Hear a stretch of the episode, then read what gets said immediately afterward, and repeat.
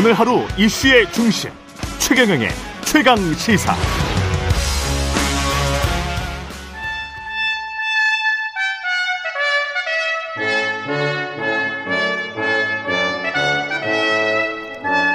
네, 매주 월요일 효, 영원한 현역 박지원 전 비서실장과 함께하는 고품격 본격 정치 토크 박지원의 정치의 품격 박지원 전 대통령 비서실장 전 국정원장님 나와 계십니다. 안녕하세요, 원장님. 네, 네. 안녕하세요.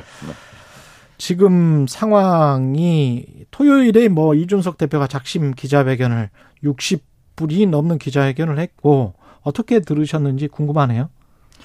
그것보다도 더 중요한 게 예. 지금 어제 오늘 언론 보도에 의하면은 음. 윤석열 대통령께서 김은혜 전 인수위 대변인을 홍보 라인으로 홍보 라인으로 예. 보강해서 화력을 보강한다. 그 외의 인적 개편은 없다고 하는데 화력 보강한다고 해서 지지도가 올라가겠어요? 저는 윤석열 대통령께서 혁신적인 인적 개편을 하지 않고는 나라가 굉장히 위험해진다. 이렇게 먼저 말씀드리고 음, 대통령실 아직, 문제부터 그렇죠. 예. 아직 8.15 경축사나 8월 17일 취임 100일 기자회견이 남았 남아 있으니까 예. 이제라도 과감하게 혁신적인 인적 개편을 해달라 하는 요구부터 먼저 합니다. 예, 인적 개편은 구체적으로 어떻게 해야 될 것 같습니까? 글쎄요, 그 백악관 에, 출입 기자에게 그 출입 기자가 바이든 대통령이 코로나로 한 2주간 안 보이니까 네. 바이든 대통령의 지지도가 30%대에서 40%대로 올랐더라. 어떻게 생각하냐 하니까는 백악관 대변인이 oh my god 이렇게 아. 답변을 했더라고요. 뭐라고 얘기할 수가 없는 지경 아닙니까? 지금 이준석 대표도 어제 음. 저도 봤어요. 아, 국민들이 많이 공감했을 거예요. 음. 그러나 이준석 대표가 그래도 국가 원수인 대통령을 향해서 개고기, 지도력 위기 이런 거친 표현이 있는 것에 대해서는 굉장히 그 유감스럽게 생각하지만은 그래서 음. 저도 음? 대포만 쏘지 미사일 쏘지 마라 했는데 결국 어제 미사일 쏴버리더라고요. 어? 근데 미사일을 쏜 겁니까? 아니면 미사일이 더 남아 있습니까? 미사일, 미사일 북한 미사일도 한 발 있는 거 아니에요. 많아요. 그죠? 그렇죠. 예. 그렇기 때문에 저는 어떻게 됐든 이 난국을 대통령이 이준석 전 대표 문제도 해결하지 않으면은 음. 계속해서 미사일을 쏠 것이다. 미사일을 강대강으로 쏠 거다. 북한처럼. 예. 이준석 당대표 입장에서는 미사일 어제 뭐 이 baby 저 baby 이거 말고 예. 본인이 뭐 의원들한테 들었다는 이 이야기 말고 다른 어떤 대선 과정이랄지 그리고 그 이후에 대통령의 어떤 영향을 부정적인 영향을 끼칠 수 있는 어떤 사건이나 사안들에 관해서 알고 있을까요? 어제 구체적으로 얘기한 것만 해도 크잖아요. 음. 대통령 지도력 위기다. 어? 그리고 어? 윤핵관. 예. 또 윤핵관이면 윤핵관이지 윤핵관 호소인. 호소인 뭡니까? 예. 그 윤핵관 호소인들은 굉장히 기분 나쁠 것 같아. 본인들이 이제 윤핵관 그 우리가 왜 건설사도 뭐 first 어 second tier 해가지고 1군 업체, 2군 업체 이렇게 나뉘거든요. 근데 이제 글쎄요. 2군 업체로 이준석 당 대표가 그냥 강등시켜 버린 거 아니에요? 아 그렇죠. 예. 그런 문제나 음. 이 개고기에 비교 비유해서 얘기하는 것은 굉장히 음. 참 대통령으로서도 저도 어야 저건 너무 심하다. 근데 했는데 이준석 당 대표는 대통령을 지칭한 게 아닌 아니다 이렇게 이야기를 했잖아요. 양도구육하면서 예. 자기가 양이었고 자기 개고기 팔로 다녔다는 거 아니에요. 그러니까 뭐 정치... 개고기 판 것은 뭡니까? 대통령 선거 운동한 거지. 근데 그걸 이제 정책이나 사안으로 봐달라는 것 같은 그런 글쎄요 그렇지만 예. 자기는 그렇게 얘기하는 거는 모르지만은 음. 국민들이 받아들이는 것은 그런 거 아니겠어요? 예. 그렇죠. 그래서 참 어려움이 많다 이런 생각 같습니다. 근데 그 국민의힘 같은 경우는 지금 집권 여당으로서 지금 집권을 하고 100일이 안 됐는데 당 자체가 정말 위기적 상황에 처해 버렸고 내부에서도 물론 주류는 이준석 당 대표를 비판하는 분위기가 굉장히 강한 것 같습니다만 일부는 먼저 온 미래다. 김병호 의원은 그런 표현을 아주 썼더라고요. 멋있는 표현을 썼더라고요. 예. 먼저 온 미래다. 음. 이렇게 얘기를 했는데 사실 가장 중요한 것은요.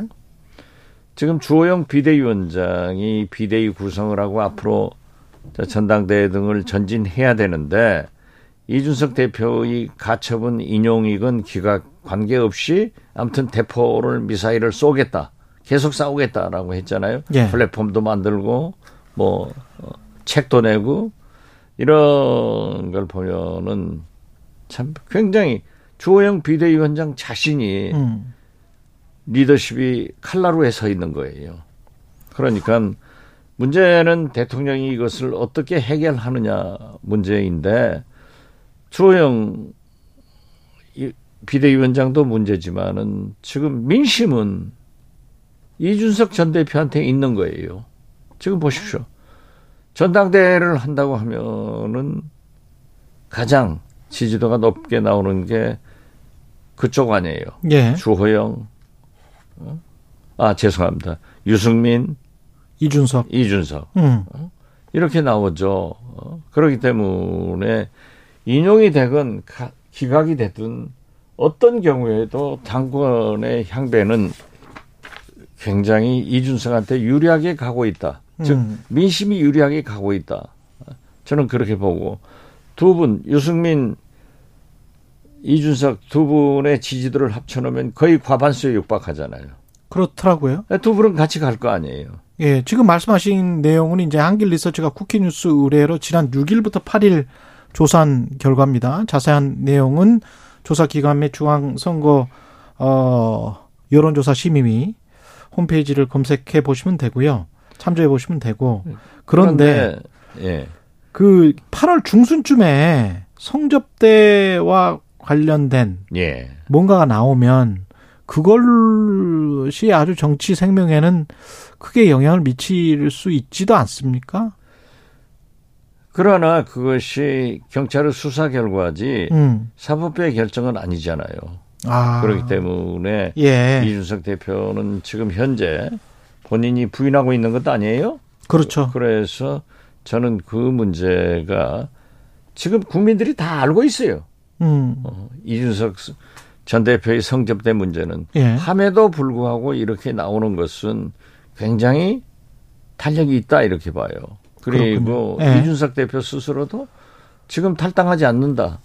또 신당 창당하지 않는다. 음. 제가 얘기한 것도 내후년 총선 앞에 공천 학살이 있을 때 수요가 있기 때문에 공급체가 즉 신당이 창당될 거다 라고 했는데 음. 지금 이준석 대표가 차라리 탈당을 해서 신당으로 가준다 하면은 윤석열 대통령이나 국민의힘은 굉장히 좋겠죠. 좋죠. 안 간다는 네. 것 아니에요. 심지어 저한테 정보가 좀 어두워졌다. 음. 그건 제가 정보 어두워진 것은 국정원장은 국내 정보 안 하니까 어두워졌다 네. 할수 있어요. 그렇지만 저희 예측은 그거다. 지금이 아니에요. 시점은 총선.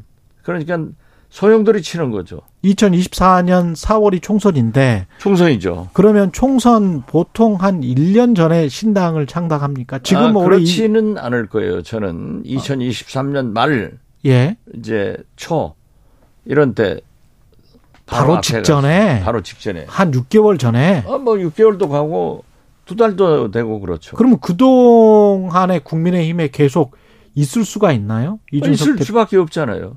아, 일반 당원으로라도 일반 당원으로 있는 거죠. 그럼 아. 이, 이준석 대표가 지금 현재 대표 아닌데 일반 당원인지 뭡니까? 그렇죠. 예. 그러면 이준석 대표 입장에서는 만약에 대표에서 물러나고 비대위 그다음에 새로운 대표가 오면 계속 이준석 대표 입장에서는 계속 탄압받는 듯한 모습을 보이면서 끝까지 그래도 나는 보수의 국민의 힘을 지키려고 했으나 어쩔 수 없었다. 뭐 이 순, 아, 그렇죠. 그러니까 이 순서다. 공천 학살을 보고 이렇게 튀어나가는 게 음. 지금까지 우리 정당사의 전체예요. 매 총선마다 그런 게 나왔어요. 그래서 음. 늘 신당이 나오는 거예요. 어, 그런데 이준석 대표가 지금 나가주면은 윤석열 대통령이나 국민의힘에서는 좋죠. 나가지 않고 내부에서 계속 진짜 내부 총질을 한단 말이에요. 음. 그리고 그 폭발력이 있잖아요. 그렇죠. 어? 지금 보십시오. 6월 중순에 대통령과 용산 대통령실 집무실에서 만났다라고 했는데 대통령실에서는 만나지 않았다 하고 부인해 버렸단 말이에요. 그러니까 거기에서 만나서 어 예를 들면은 대북 방송 같은 것을 과감하게 우리가 개방하자. 그래서 우리 체제가 훨씬 낫다는 것을 보여주자. 이런 구체적 대화도 나눴잖아요. 음. 그러면서 또 그 상당히 저로서도 그 지금 보수 진영이 그 색깔 논쟁에 빠지 말자. 그렇죠. 이런 얘기를 하는 것은 음. 굉장히 젊은 사람들한테 그 어필이 되는 거예요. 예. 저도 노동신문 북한 TV를 개방하자. 우리가 개방해버리면은요, 제일 좋은 방공격은 거기에서 나온다고 저는 봐요. 우리 어. 체제가 원등이 우월하니까. 우월하고요. 문화예술 월등하게 우월한데 보면 어처구니가 없죠. 뭐. 예, 예. 그러한 것을 역시 이준석 대표가 젊은 사람답게 확 얘기를 해버렸더라고요. 음. 그런데 그러한 대화 내용까지 구체적으로 하는데 이제 와서 결국 대통령실은 또 거짓말한 거예요. 안 만났다고 안 만났다고 했죠. 또 이야기할 수는 없는 어, 이준석 상황. 대표가 언론 플레이한다. 이런 음. 것을 해서는 안 돼요. 음. 대통령실은 지난 호우 폭우 때 홍보 포스터 같은 그런 카드 뉴스 뭐 여러 가지 논란이 있었고 퇴근 논란도 있었고 그다음에 이제 당에서는 국민의힘은 사진 잘 나오게 비 좀 왔으면 좋겠다. 뭐 어, 총체적으로 며칠 동안 뭐 좀 심각했었는데 어떻게 왜 이렇게 된다고 보세요? 도대체 음. 대통령실의 문제가 한두 가지가 아니에요. 지금 말씀하신 것도 그런 게 있지만은 음. 그새 가족 장애인 가족이 예. 피해를 당한 그 현장에 가시면서 대통령이 구두를 신고 갔더라고요. 구두가 게다가 많이 잘 닦여져 있었어요. 글쎄요. 예. 그런 비서실이 있었어. 어디 예. 있습니까? 거기에 네. 오세훈 시장은 등산화 신고 오고. 그랬더라고요. 오세훈 시장 이상민 행안부 예. 장관도 구두 신고 원희룡 장관은 운동화 신고 이런 차이가 있는 거예요. 음. 그러면은 대통령실이 어디를 가신다고 할 때 무슨 신발을 신어야 되는 것도 모르는 이런 사람들이 대통령을 보필하고 있기 때문에 대통령의 실수가 더 나오는 거예요. 지금 현재는 국민들이 전체적으로 윤석열 정부와 국민의힘을 밉상으로 보는 겁니다. 그러니까 하는 것마다 미운 거예요. 뭐 설사 구두 신고 갈 수도 있어요. 그렇지만은 한 번, 두 번 그러면은 뭐 넘어갔겠죠. 언론들이 그 구두 오세훈 시장의 등산화 비교해서 보도하잖아요. 모든 게 싫은 거예요. 모든 게 밉게 보는 거예요. 이 심각함을 대통령께서도 아셔야 되지만은 그렇게 보필하는 대통령실이 왜 모르냐 이거죠. 음. 거듭 말씀드리지만은 혁신적인 인적 개편 없이 지지도 올라가겠어요? 국민이 화나 있는데 그래 겨우 한다는 게 김은혜 전 대변인 보충해서 화력 보강한다? 지금 화력이 약해서 지지도가 떨어집니까? 이건 문제가 있는 거예요. 음. 거듭 말씀드리지만 바이든이 2주간 안 보이니까 지지도가 올라갔다 하는 좋구나 어? 여러 가지를 한번 생각해 볼 때가 됐어요. 그럼 콘텐츠를 어떻게 보강을 해야 될까요? 그러니까, 대통령실은 어? 국민이 깜짝 놀랄 그러한 인사를 삼고 처리해서 음. 여당이건 야당이건 가리지 마라 이거예요. 어? 다 대한민국 국민 아니에요. 어? 보수건 진보건 가리지 마라 이거예요. 거기서 거기에요. 보수와 진보의 차이는 겨우 대북 문제에서 조금 달릅지 다 평화적 해결을 다 원하는 거예요. 그렇죠. 그렇기 때문에 저는 그 변양균 음. 경제 고문만 하더라도 잘했다 이렇게 비교적 평가를 했는데 그분도 지금 현재 청와대 사무실도 없대요. 아, 그다음에 그래요? 가지도 않았잖아요. 아. 무슨 액션이 없잖아요. 음. 이렇게 해서는 안 된다 이거죠. 그런 인사들을 모셔다가 대통령이 늘 말씀을 듣고 그래서 저는 사실 비서실장 같은 분은 이재호 상임고문 같은 그런 정치적으로 좀 잘 알고 쓴소리 잘하는 사람을 모셔다가 대통령이 늘 얘기 듣고 같이 조정해 나가면 잘 되지 않느냐 저는 아, 그렇게 보는 거예요. 비서실장 이재호. 예. 그 정도의 그러잖아요. 정치 원로나 자, 그 이종훈 평론가가 이재호 고문은 정치 구단입니까 팔단입니까? 아 구단이죠. 구단.